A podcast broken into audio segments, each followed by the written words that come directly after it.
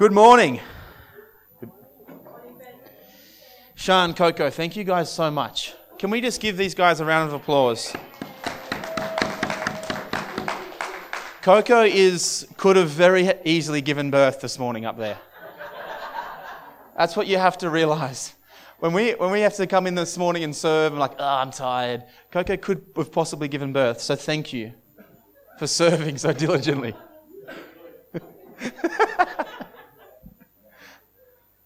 I'd have been like, no, you stay up there and worship. you finish it. guys, it really is a blessing. What you guys do for this house doesn't go unseen. And your reward will be ever so great. And I thank you. I really do. You serve so diligently and allow us to step into more and more. Worship is phenomenal. And I know that it's, it's all of us that go into that place, that worship, that step into that thing. But these guys diligently seek Him to lead us into that place. So well done. And thank you. I, was feeling this during, during worship, and I just want to I just want to say this. You don't have to do anything. You get to decide what you want to do. God created us, us, in such a way that we get to decide with our own free will everything that we want to do. So much so that in the perfection of the garden, they could still, Adam and Eve could still make the decisions. You get to decide. I'm not going to tell you what you can and you can't do.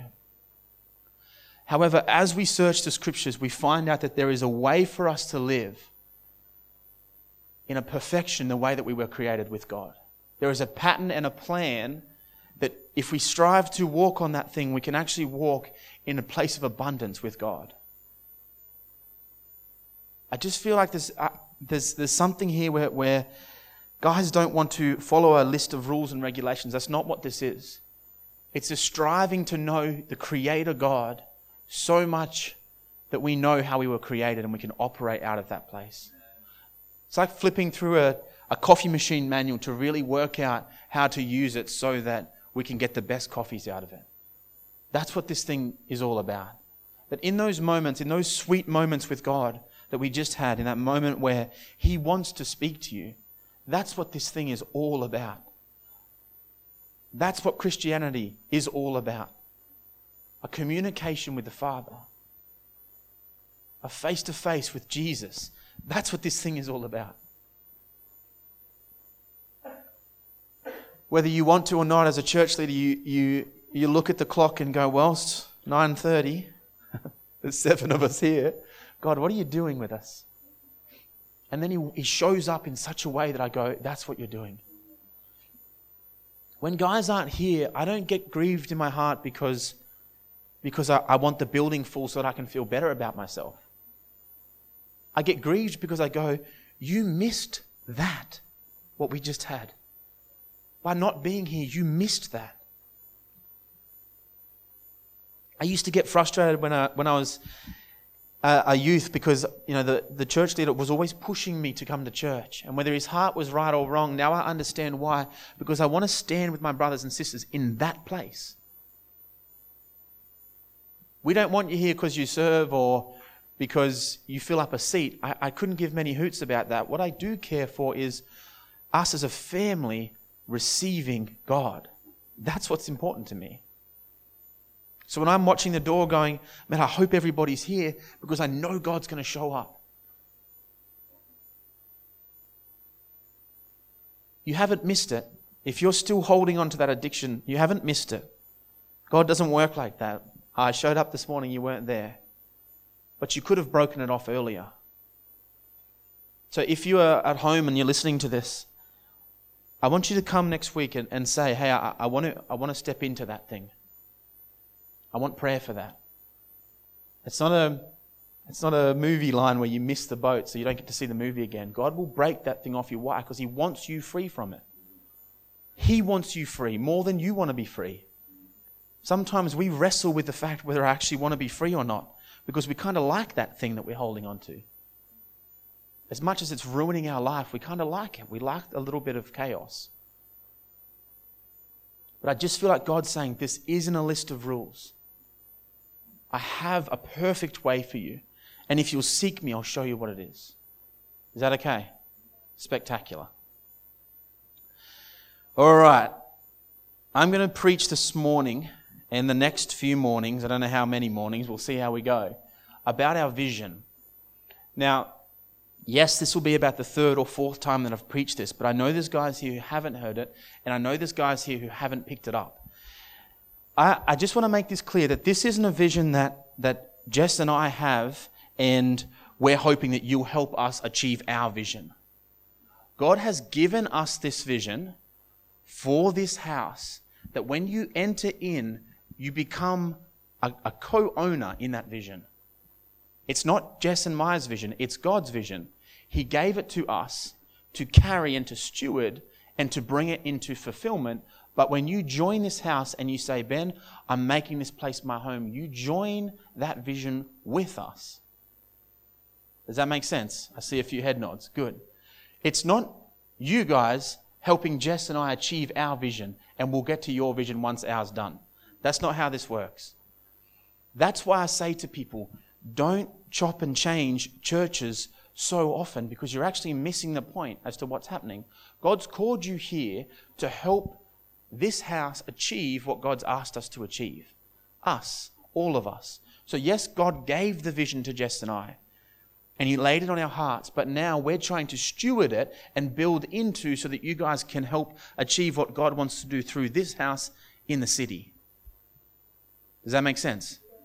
So, what we need to understand is when we go into a house, into a church, and we say, God, where do you want to put us? A part of that, where do you want me, is understanding what God's called those people to do because your heart will align with what that is and you'll become an effective person in that house.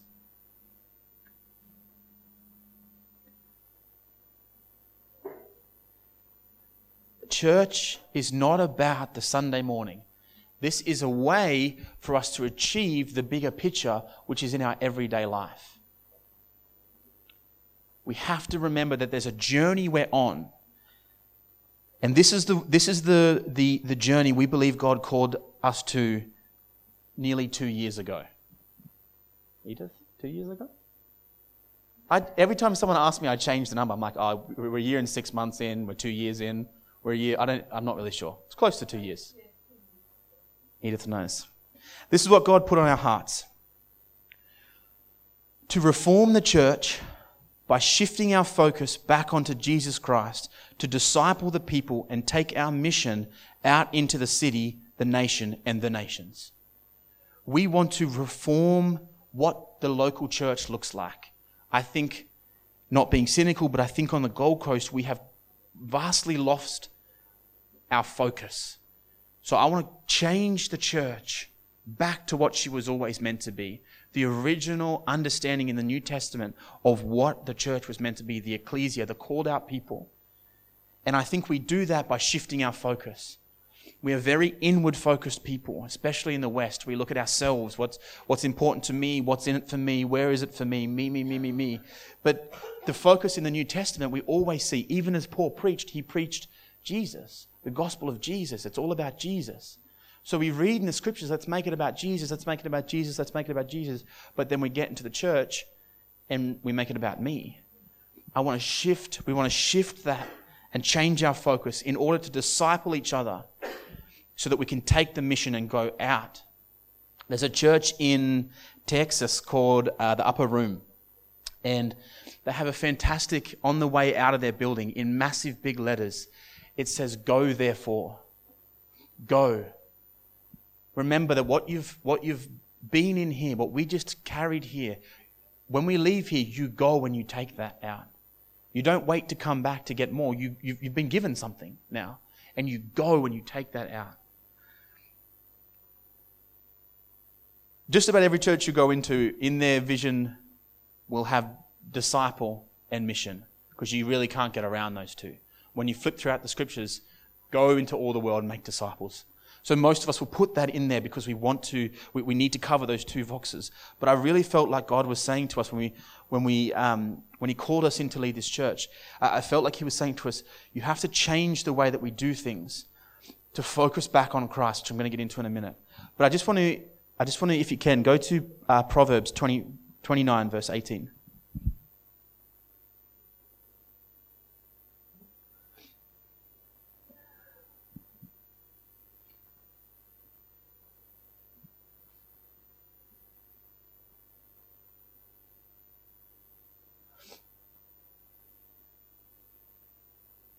Proverbs 29 18, uh, verse 9, 18 and 19 says this Where there is no prophetic vision, the people perish, but blessed is he who keeps the law. By mere words, a servant is not disciplined, for though he understands, he will not respond. And then, if you've still got your Bible, go to Habakkuk 2. Habakkuk is a book in the Bible. Might be, you might hear the fresh page open. I only know Habakkuk well because my dad was going to name my brother Habakkuk and we used to pay him out all the time. It was hilarious. Yeah. Imagine that, hey? What are you calling for short? Habby. Classic. Old Habs. Habakkuk 2, 2 to 3. I'm just going to read two first. And the Lord answered me and said, Write the vision and make it plain upon tables. Tablets. Mine says tables. Classic. That he may run, that he may run that read it. And the Lord answered me and said, Write the vision and make it plain upon tablets, that he may run that read it. So the first two verses talking about vision.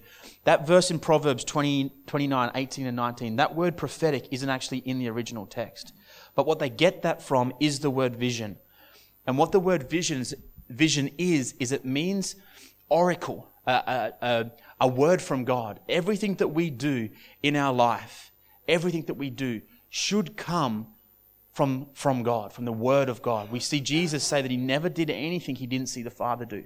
So when we talk about vision, this is not vision that that I've sat down and, and written in all my knowledge of what I've read throughout the scriptures. I believe truly, and you, you get to decide whether, whether this is true for us or not, but I believe truly that God gave this to me as an oracle, as a, as a word from Him unto what we're going to do here. So I have to, it's, it's not, I haven't thought up the four buzzwords and said, okay, these are the four words that I believe is going to get more people in here. I truly, in my heart, believe that God gave me this mandate which operates out of those four areas reformation, focus, discipleship, mission. I didn't sit down and, and, and, come to it. Why is that important? Because the vision that this, these two verses are talking about is the oracle, the revelation from God, that it comes from heaven unto the earth. Does that make sense? The, the, the, the, other verse that I want to touch on, verse 2, 20, 21, and 22 of Ephesians says, Build on the foundation of the apostle and prophets, Christ Jesus himself being the cornerstone, in whom your whole structure, being joined together, grows into a holy temple in the Lord. In him you are also being built together into a dwelling place for God the Spirit. I believe truly that that build on the, on the, uh, the apostle and the prophet, both of those gifts talk about a clear uh, a clear line to God, a conversation line. Those two gifts, the, the apostle carries the picture. He went, an apostle would go into a city and establish that city in the way of the Caesar. Okay, it was, a, it was an understanding of how God moved and operated within the city. Sorry, I could feel bugs running down. Build a, you're welcome. Build on the apostle and the prophet. It's building on the oracle, the vision, the conversation from God. Everything we hear, we build on on what God's done for us. So when we're sitting and talking about how we move the church, forward and where we go, it has to be done unto what God is saying to us. Not caught in a culture or a buzzword or what's going to get us more people in. As you guys will have seen, Liberty has, has planned up the road. And as I've, I've said before, when it first came, I was, I was a little bit upset. Now I'm so excited by that. I really am. I, am not just saying that I'm excited. Why? Because, because if there's more churches, hopefully there's more Jesus. Hopefully they're preaching. If they're just down there singing about Jesus, I'm excited by that. If that place falls over and they spill over and we start, we start having people on the streets and they're preaching Jesus, fantastic. That's awesome. Now, Am I going to start a turf war and go a little bit further than their sign and put another sign? No. Why? Because I'm not selling sandwiches. I believe that I believe that I believe that every person who sits in a chair here has been called to help further this vision. And God will bring them through that door. Yes, we have a website. Yes, we have directions and a phone line. But I truly believe that, God, if you want these people, bring them in. Bring those who are meant to be here. I don't want bums on seats. I want guys sold out for you who want to come and say, hey, I think God's calling to you. What, what's He asking of you, you guys? What's your vision? What's He saying? Go, this is what it is. Man, I, I want to help. How do I help? They're the people I want to see come through that door. So I haven't put in an order for a, a blowy man to put out the front. Or have I? No, I haven't. it's not about that. That's not what we're here to do. I'm, I, I, I truly believe when we say, hey, how do we, how do we, um, how do we get more people in here? We're going to do it on Thursday night. We're going to come here and pray. That's how we do it. And I promise we don't pray, we, we don't pray, we don't stand around for four hours and pray, God, please send more people. We say, God, what's your will for us? What do you want from us here? Where can we push forward into? Where, what, what's the influence that you're building in the city? Where can we, who are the relationships? Who are the people? God, we, we, we need more to help us with this. Send somebody who can, who can operate in that sphere. We, we, we want to reach, we, we want to reach human traffickers. Send somebody who can operate in that sphere. The building of his house, the, the reality of the building of his house is done in here on our knees. Yes, we are changing the logo and changing our sign and changing things, not to make us look better, but because I, I, I want to honor what God's giving us. And I want to say, God, it's not, I, I want to tidy my house. God, you've given me a, a rental, so I'm going to keep it clean. I'm going to steward the thing you've given me. And then you'll call us into more. I want to have an app that we can use. Why? So we can start to, to pray for one another better. We can get the sermon so that guys can start listening to it and holding on to it. It's not about, well, we've got a fancy app. If it doesn't help us, we get rid of it. If it doesn't help us continue on this vision, we get rid of it. But the end of Habakkuk says this For the vision is yet Oh, sorry. Let me just let me let me back up a little bit to the end of Habakkuk two two three, the end of that verse, uh, verse two. It says, "Write the vision and make it plain upon tablets, that he may run who read it." Over the next couple of weeks, I'm going to be delving into the scriptures. Pardon me to explain our vision, but it's worth nothing if we don't pick it up and run with it. All of us. Not just Jess and I. All of us must pick it up and run with it. So over the next few days, I, the next few weeks rather, I, I want you to be praying, God, is this the vision you have me in? Is this what you want me forwarding? Now that's going to be that's that's scary for a church leader to say. Why? Because what if half of you put your hand up and say, "Hey, we felt God say this isn't the vision for us." Awesome. Let me help you find where your vision is. Because if you're here trying to outwork a vision you're not called to, you're going to frustrate us. And you're not where you should be. So they're missing somebody. You see, that's how the body was meant to work. It's not meant to be, oh, these are our people, they're your people. It's meant to be, where has God got you? Because you'll know how to operate in that place. If you're sitting here and God doesn't have you here, somebody's missing who you are. Somebody's table's empty. That's a scary thing to say, I say again, because, because what if all of us, 90% of us, put our hand up and say we feel called to another table? I have to deal with that with God. So where do I go? Back to the carpet, back on my knees, and say, Father, do you really have me here for this? If so, send me the people who are here to help my table, to sit around the table you've given me. That's the reality of the body of Christ. It's not about just picking a church that's close to your home, that's close to, to uh, your school or, or that you can get to easily or that has the nice things. It's about God, what vision do you want me here helping you serve? And then go and do it diligently until He moves you on. Is that okay? Is anyone scared? Is everyone okay? Okay. Good. We have to run with it. If this is your home, if this is where God's called you, if this is the vision you've called to outwork, run with it. And well done to those who do that. Really. I know that Jess and I don't get to say thank you and, and cheer everybody on, but man, there's so many of you guys that, that diligently serve in this house. And I don't just mean on a Sunday morning, I mean week to week, just helping us put stuff back together. Dan was here almost all day Saturday helping us sand and paint a room upstairs. Josh was Josh and I were here last night at like what eight nine o'clock nearly, putting stuff back together after we've been sanding and, and trying to ready upstairs. So there's so many guys here. This this thing is a family. As I said, it's sitting around a table. The final end of Habakkuk says this For the vision is yet for an appointed time, but at the end it shall speak and not lie. Though it tarry, wait for it, because it will surely come it will not tarry. Pause. How can you say, though it tarry, but it will not tarry? Quick little Bible reading note. That doesn't make sense. Okay, it's contradictory. So you have to think through yourself if does the Bible contradict itself? No, I don't believe it does. So I need to look at this and go, there's something wrong here. I'll tell you what's wrong is that when they translated this, for some reason, and I do not understand why, the King James Version left that tarry and tarry is the same word, but when you go back to the, the Hebrew word, they're different. Though it may tarry, the first one is, is the Hebrew word marha, H4102, and it means to linger or delay.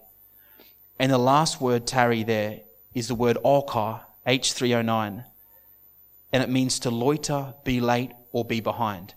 So when you understand what words they're actually using there, what it's being translated through, it will say this for this vision is yet for an appointed time, but at the end it shall speak and not lie.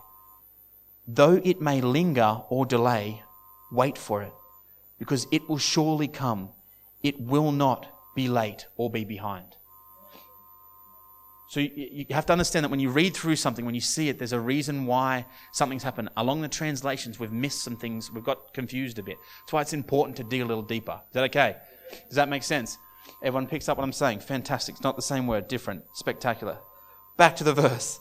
For the vision is yet for an appointed time, but at the end it shall speak. If a vision is truly from God, it will not lie. If someone says to you, I believe this thing is from God, and it truly is, it will be fulfilled. Why? Because God's not a liar. He's not going to tell you something that's not going to come through. The trick is, is that in our day and age, God tells everybody to do everything. That's the single most difficult thing to deal with when someone says, God told me to do this. Well, you've checkmated me, brother. I can't, I can't give you any advice in that because you've already said that, that the creator of the universe has told you to do it. So, good luck. I hope it speaks true. When we say that, I hope it speaks true, it means that God truly spoke to you, therefore it came to pass. It will not lie. If God's given you something, it will come to pass. But wait for it. So often, I think we see guys with, and, and, we see this all the time God told me to do something, so I'm going here. And then we get there and we go, no, it didn't happen. God told me to be back over here. And then we get back over there and they're like, ah, it's not happening. Uh, God's told me to be here. And you're like, hey, what, what's going on here? Has God told you all those things and you're not waiting? You should still be over here. If He truly told you to be over here and He hasn't moved you on, wait. And if He's called you into something, it will come to pass. It will speak for itself. There's times where I've had to say to guys, hey, bro, I, I can't explain it to you. I don't understand. But this is what I felt God told me to do. So I'm just going to wait here for this. And every time I've truly had that heart wrenching spirit moment where I go, I know this is God, every time it's come to pass. Yes, there's been times where I've been pumped up and be like, God's telling me to do this. And then I get there and I go, I don't think He did. Actually, I fluffed it. He didn't tell me to do that. We have to be honest with ourselves in that. If God's given you something, it will come to pass if it's truly from Him. But times we have to wait for it. I believe, guys, that God, I truly believe in, in, in all that I am, I believe God has given this house a purpose and a plan. And the vision for it is that we're going to shift the understanding of church in this city and in this nation. People say, yeah, but there's 70 or 60 of us. Yeah, I don't know. I don't know. But I know that there is a time that's coming. I know that it's, it's for an appointed time. And I know that at the end of this, it will speak true and it won't lie. It might be lingering or delayed now, but I know that I'm going to wait for it because it will surely come and it will not be late. What God has for us in this place will be exactly when it needs to be. But we have to steward the time that it seems to be lingering or delaying. We have to steward that well. We can't just sit on our, on our hands and wait for God. I, I, Jess and I talk about this all the time, but I have a, a dream, if you'd like, that I, I really believe that God is going to give me a house one day of my own that I own. Ben and Jess's house. I believe it with all my heart. Now, I get two options. I can say God's going to give me a house, and I say, babe, don't worry about working because God's going to give us a house. So stop working and we will stop saving for a house. We'll just wait for it because God's going to give it to us. I want to say that that to me is, is the wrong choice. Because I go, God's going to give me a house, but the way He may give it is He may give it through a job to get finance to be able to purchase the home. See, we, we sometimes we want God to be to be, well, God's going to give me a home, so someone's going to knock on my door and say, hey Ben, here's a title deed to a house. Flip, I hope that happens for me. I'm yeah, believe in it. Believe in it, brother. Amen to that. That's not wrong. Does that happen? Yes. Can it happen? Yes. Will God do that? Yes. To some, He will. But while you're waiting for that knock on the door, go and get a job and put away your $6 a week. And then you get a, you'll get a pay rise and you might be able to put away $10 a week. And then you get a pay rise and you might be able to put away 100 a week. And now you're stewarding that finance to say, God, I'm believing for that knock on the door. But while I'm waiting, I'm saving for a deposit. And now I've got my deposit. I'm going to purchase the home I feel you've called me into. And while I'm paying off my mortgage, I'm still waiting for that knock on the door. God, I'm still, I'm still trusting you, but I'm stewarding the things He's giving me now. Sometimes God gives us a vision and we have to walk out the hard parts about it. He's given us a vision to build something. You've still got to go and buy the nails, buy the wood, learn how to build. You've still got to do all those things. It's not just going to sit on your hands and come to pass. God's given you a vision because He knows you have the ability to see it come through. Why do you have that vision? Because God gave it to me because my ability will see it come through. He can call somebody else if you don't want to do it, but He's called you because you have the skills and abilities. All throughout the Bible, we see men and women called into a place that they don't believe they have the ability to fulfill. Moses is my favorite, prime example. Stuttering Moses. God, I can't lead the people out. I can't speak. All right, I'll give you Aaron. Oh, okay. Spectacular. See, God He's given you something because it's your duty to fulfill, but you've got to steward in the little thing. If He's given you a business idea, start to look at what that looks like. What's the name of it? Okay, cool. I've got a name. How do I get an ABN? Okay, cool. I've got an ABN. Wow, God, it's, it's, it's starting to work now. We have to be stretched into that vision.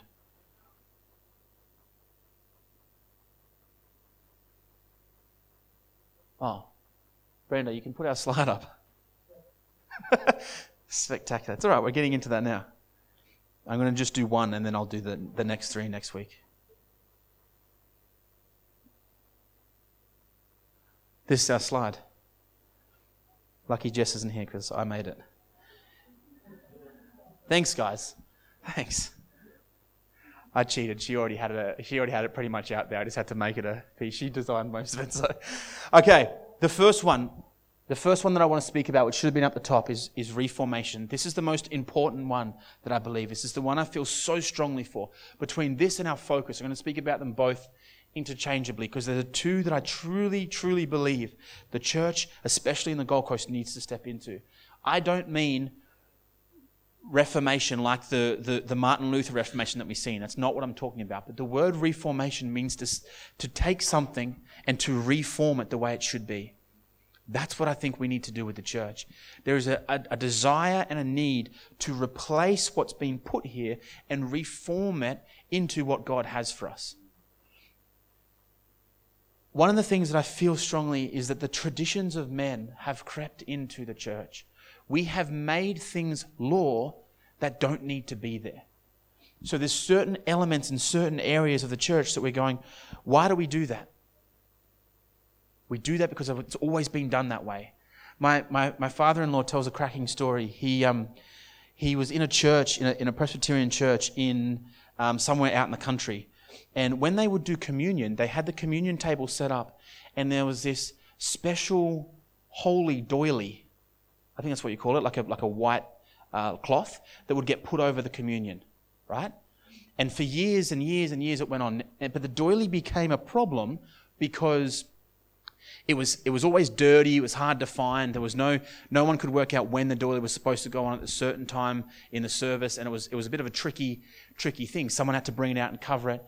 In the end, my father in law went to the, one of the oldest ladies in the church and he said, Can you explain the doily to me? Why is this so important? And she said, It's not important. Before we had air conditioning in here and, and fly screens, it was so hot that all the windows would be open. And they're out country Australia, so a ton of flies would come in. So she said, We got the doily to cover the communion because the flies would get in the, in the, um, the juice. So we brought the doily in to get rid of the flies. But then, generations after, the doily became this sacred thing that we couldn't remove. But it was meant there for the flies. So he goes, All right, well, we don't need that anymore because we have aircon and there's no flies in here. So take the doily off. But to get the doily removed was a massive explosion in the church. You can't touch the sacred doily. It sounds ridiculous, but we have that in here. There's things that we do that we go, but that has to be, but how can you do that? You can't remove that. Why? Show me where it is in the scriptures. Well, it's not there, but it's just how we do it. Like if, if one morning we came in and I said, hey guys, we're not gonna we're not gonna do any worship, we're not gonna do any preach, we're just gonna come in and have coffee, there would be a bit of a well, it wasn't really church this morning. Edith. Not from Edith. But you know what I'm saying? There's things in the church that we have brought in and we have begun to say, this is, this is the way we do it. This is church. If you notice, we don't say, Welcome to church this morning. Why? Because the language is wrong. It, it's not welcome to church. We are the church. Now we'll go, Yeah, I know that we're the church, but we can still say, Welcome to church. No, the language builds the culture. So when we say welcome to church, people will only be church in here because we've built that. Now, when we say welcome church, that's better language because we come together. We're the church scattered, but we're also the church gathered. We're the church in both instances. If you've got a, if you've, if you if you're Bibling, go to Luke for me, Luke verse five. Luke verse 5. Yeah, 36. 37, 38, and 39. Oh, sorry, Luke 5. Sorry, sorry, sorry. Luke chapter 5, verse 36, and we'll go in through to 39.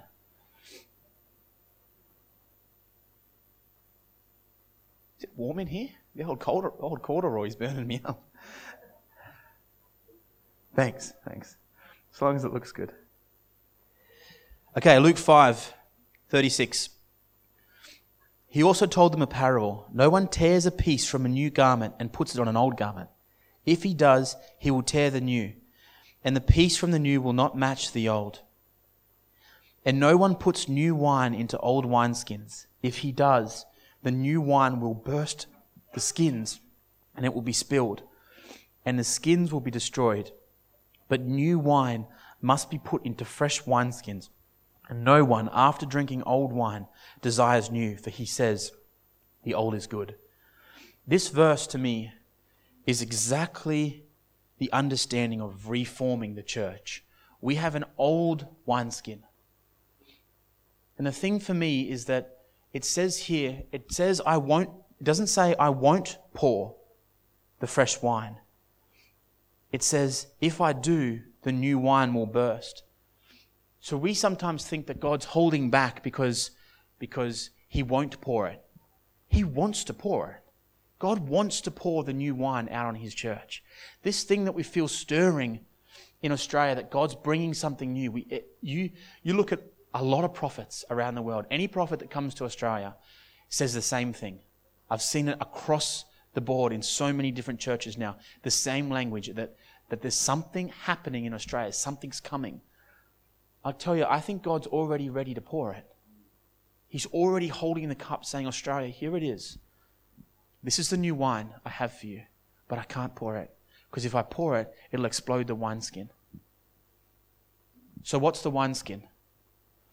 When Adam and Adrian were here, Adrian spoke about the fact that a concave vessel, throughout the scriptures, a concave vessel speaks of, the, of a man's heart. In, in, in dream um, analogy and, and in, in the way that they explained a lot of the dreams and a way that he explained a lot of the scriptures, when we see a concave vessel in scripture, it means a person's heart. I truly believe that the wineskin that this verse is talking about is the hearts of the believers, our hearts. What needs to be reformed, what needs to be changed, is the hearts of the people, so that when God pours the new wine into who? His people, it doesn't burst our wineskin. I've been, I think I've told this story before, but at, at Crossing Point, we watched a, a young girl from a, um, from a, a very reformed church, um, Brethren, the Brethren Church, come to a meeting of a guy who was preaching. And the guy was operating in all kinds of, of healing and, and prophetic, and she didn't agree with any of it to the point that she got healed. Her back, she had extreme back pain. The guy calls her out. No one knew she had back pain. We didn't know she had back pain. The guy calls her out and says, You've got back pain. She says, Yeah, it's excruciating. He says, God's going to heal you. She says, I don't believe God heals. He says, He doesn't care. He wants you healed. I was like, well, This is going to go down. I was standing right behind her. He puts, it, he puts his hand on her head and says, He says, In Jesus' name, He wants you whole. And boom, her back pain leaves. She smiles. She's pretty pumped up. She stretches. She moves. Everything's spectacular. Ah, pain's gone.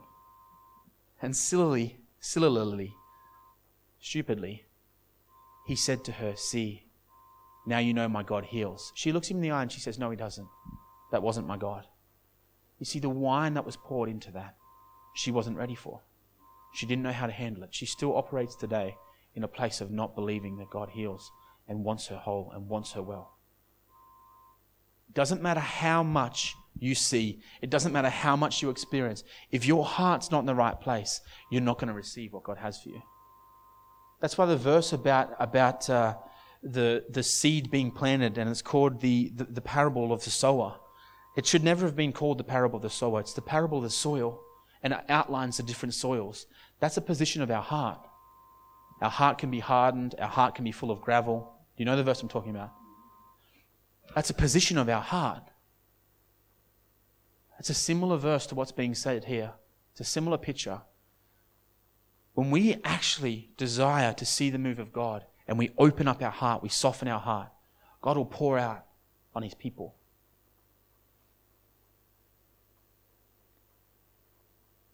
The new wineskin, church, is us. Every one of us. Because when the new wine gets poured, we don't just get to revel on it and drink of it in here. We actually get to take it out. And we become a vessel carrying the wine of heaven, the wine of God. That as you enter into all kinds of different places, you start pouring the fresh wine into a place.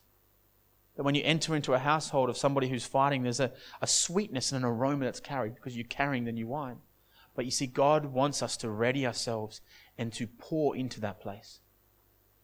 So, how do we ready our heart? You ready for the answer?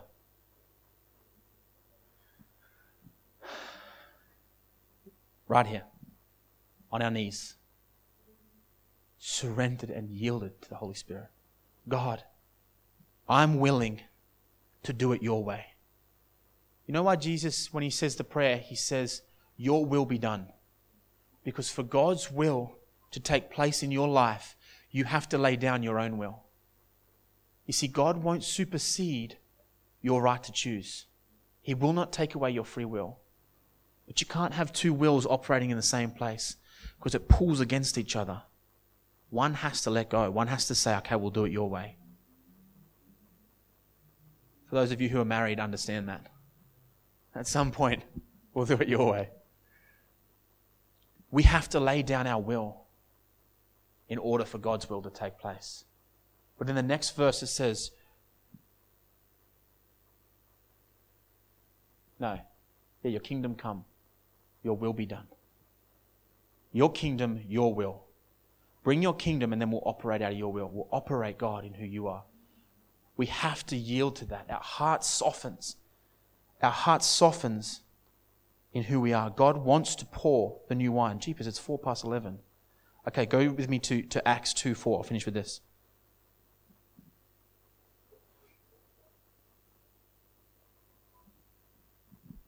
Better get a Bible. This was a last minute note, so I didn't write the uh, verse down. Acts 2.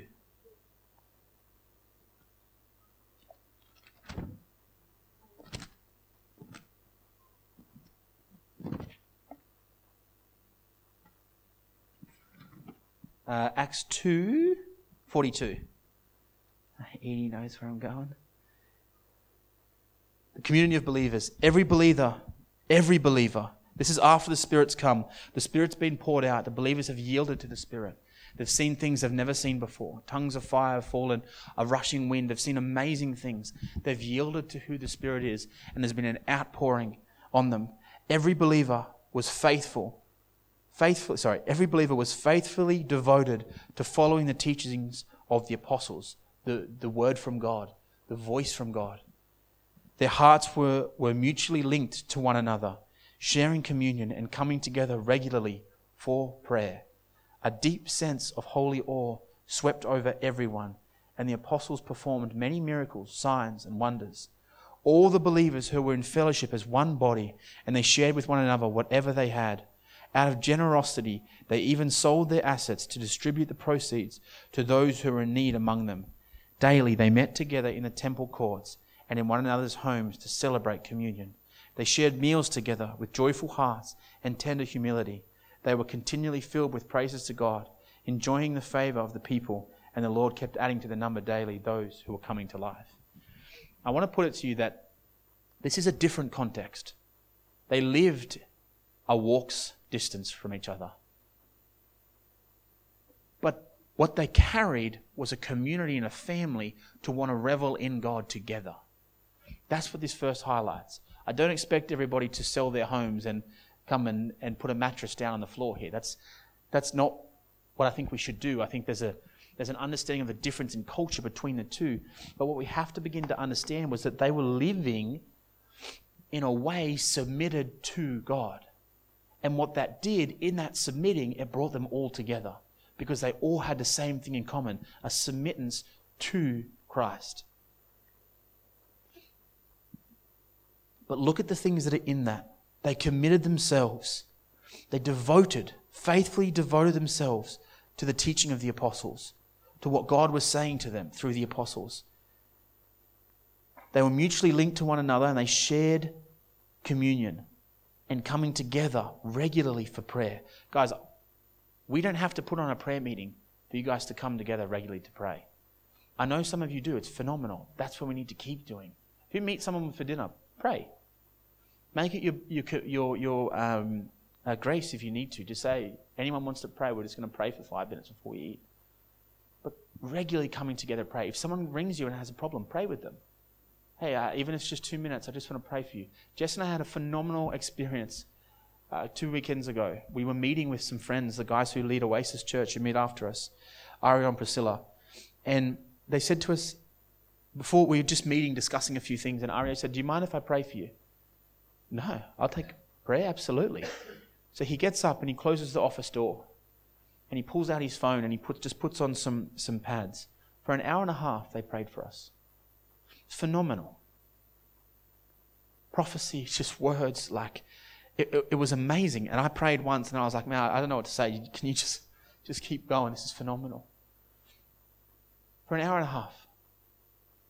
And then we went home and I thought, it, it, it, went like that. We didn't expect it, but they had the diligence to just say, I want to pray with you guys regularly. Why? Because it builds us both up in the faith. Phenomenal. And I was, I was challenged by it. I was challenged by it because I go to so many meetings and very rarely do I pray for people. And I thought, man, that diligence is phenomenal. Well done. All the believers were in fellowship as one body and they shared with one another whatever they had out of generosity. They even sold their assets to distribute the proceeds to those who were in need among them. Guys, sometimes we are in need in here. But it takes two things. If you're in need, you need to talk, be talking with people. Let somebody know you're in need.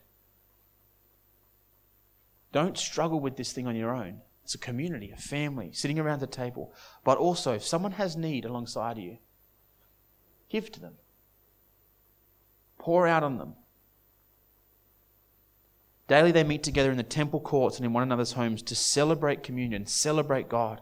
They shared meals together with joyful hearts and tender humility. They were continually filled with praises to God, thankfulness, honor, glory to you, God, for this time we're together, enjoying the favor of the people, and the Lord kept adding to them.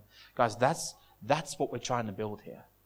We want to reform this place, reform the church to go back to what this looked like back to a people who didn't argue about doctrine or theology, but actually came together and said, Hey, you love God. Yeah. You love God. Yeah. Jesus your king. Yeah. Awesome. Let's eat together. Let's just, let's just revel in his goodness. Rather than arguing about scriptures together, let's just, let's just sit together and, and just say how good he is for the next hour. Thank him for who he is. Phenomenal. I want to end with saying this.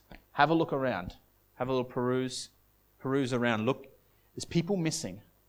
And I know there's a lot of guys sick right now. The flu has knocked a few of us for six. If there's someone you can't see here, call them. Not so that they're here next week so we get more people. See how they're doing. It's not just mine and Jess's job to look after everybody. It's all of our jobs. If you're a part of this home, if this vision is, is, is something you're pushing, call somebody. Find out why they're not here. If they're, if they're ill, take them a soup. Maybe they're, they're not ill, but they're struggling financially. and They just don't know how to leave the home at the moment. Pray with them. Let's begin to have each other's back. If someone is, is if you see someone's not, not getting loved on, don't come and tell me. God's shown you. So love on that person. And if you need some backup, then come and tell me. And we'll come with you. Is that okay? Cool. We got through point one reformation. We're going to keep going, and, and, and at the end of this, I am going to, I am going to talk through our finances as well, because I, I want to celebrate with you guys. I want to celebrate in what God's doing, what, what God's speaking to you, and what, what's happening with finances. Something is, is, has changed drastically, and we've seen increase upon increase. So I want to share that with you guys as a part of what we're doing in this. Cool? Why don't we pray? Father, God, I thank you. God, I'm so grateful I'm so grateful for this house, for this family, Lord, that you've called us all to be a part of what you're doing here. I thank you that we get to be a small part of your massive story, God. That we get to be a, on a journey with you. That we get to sit with you face to face, be encouraged by you.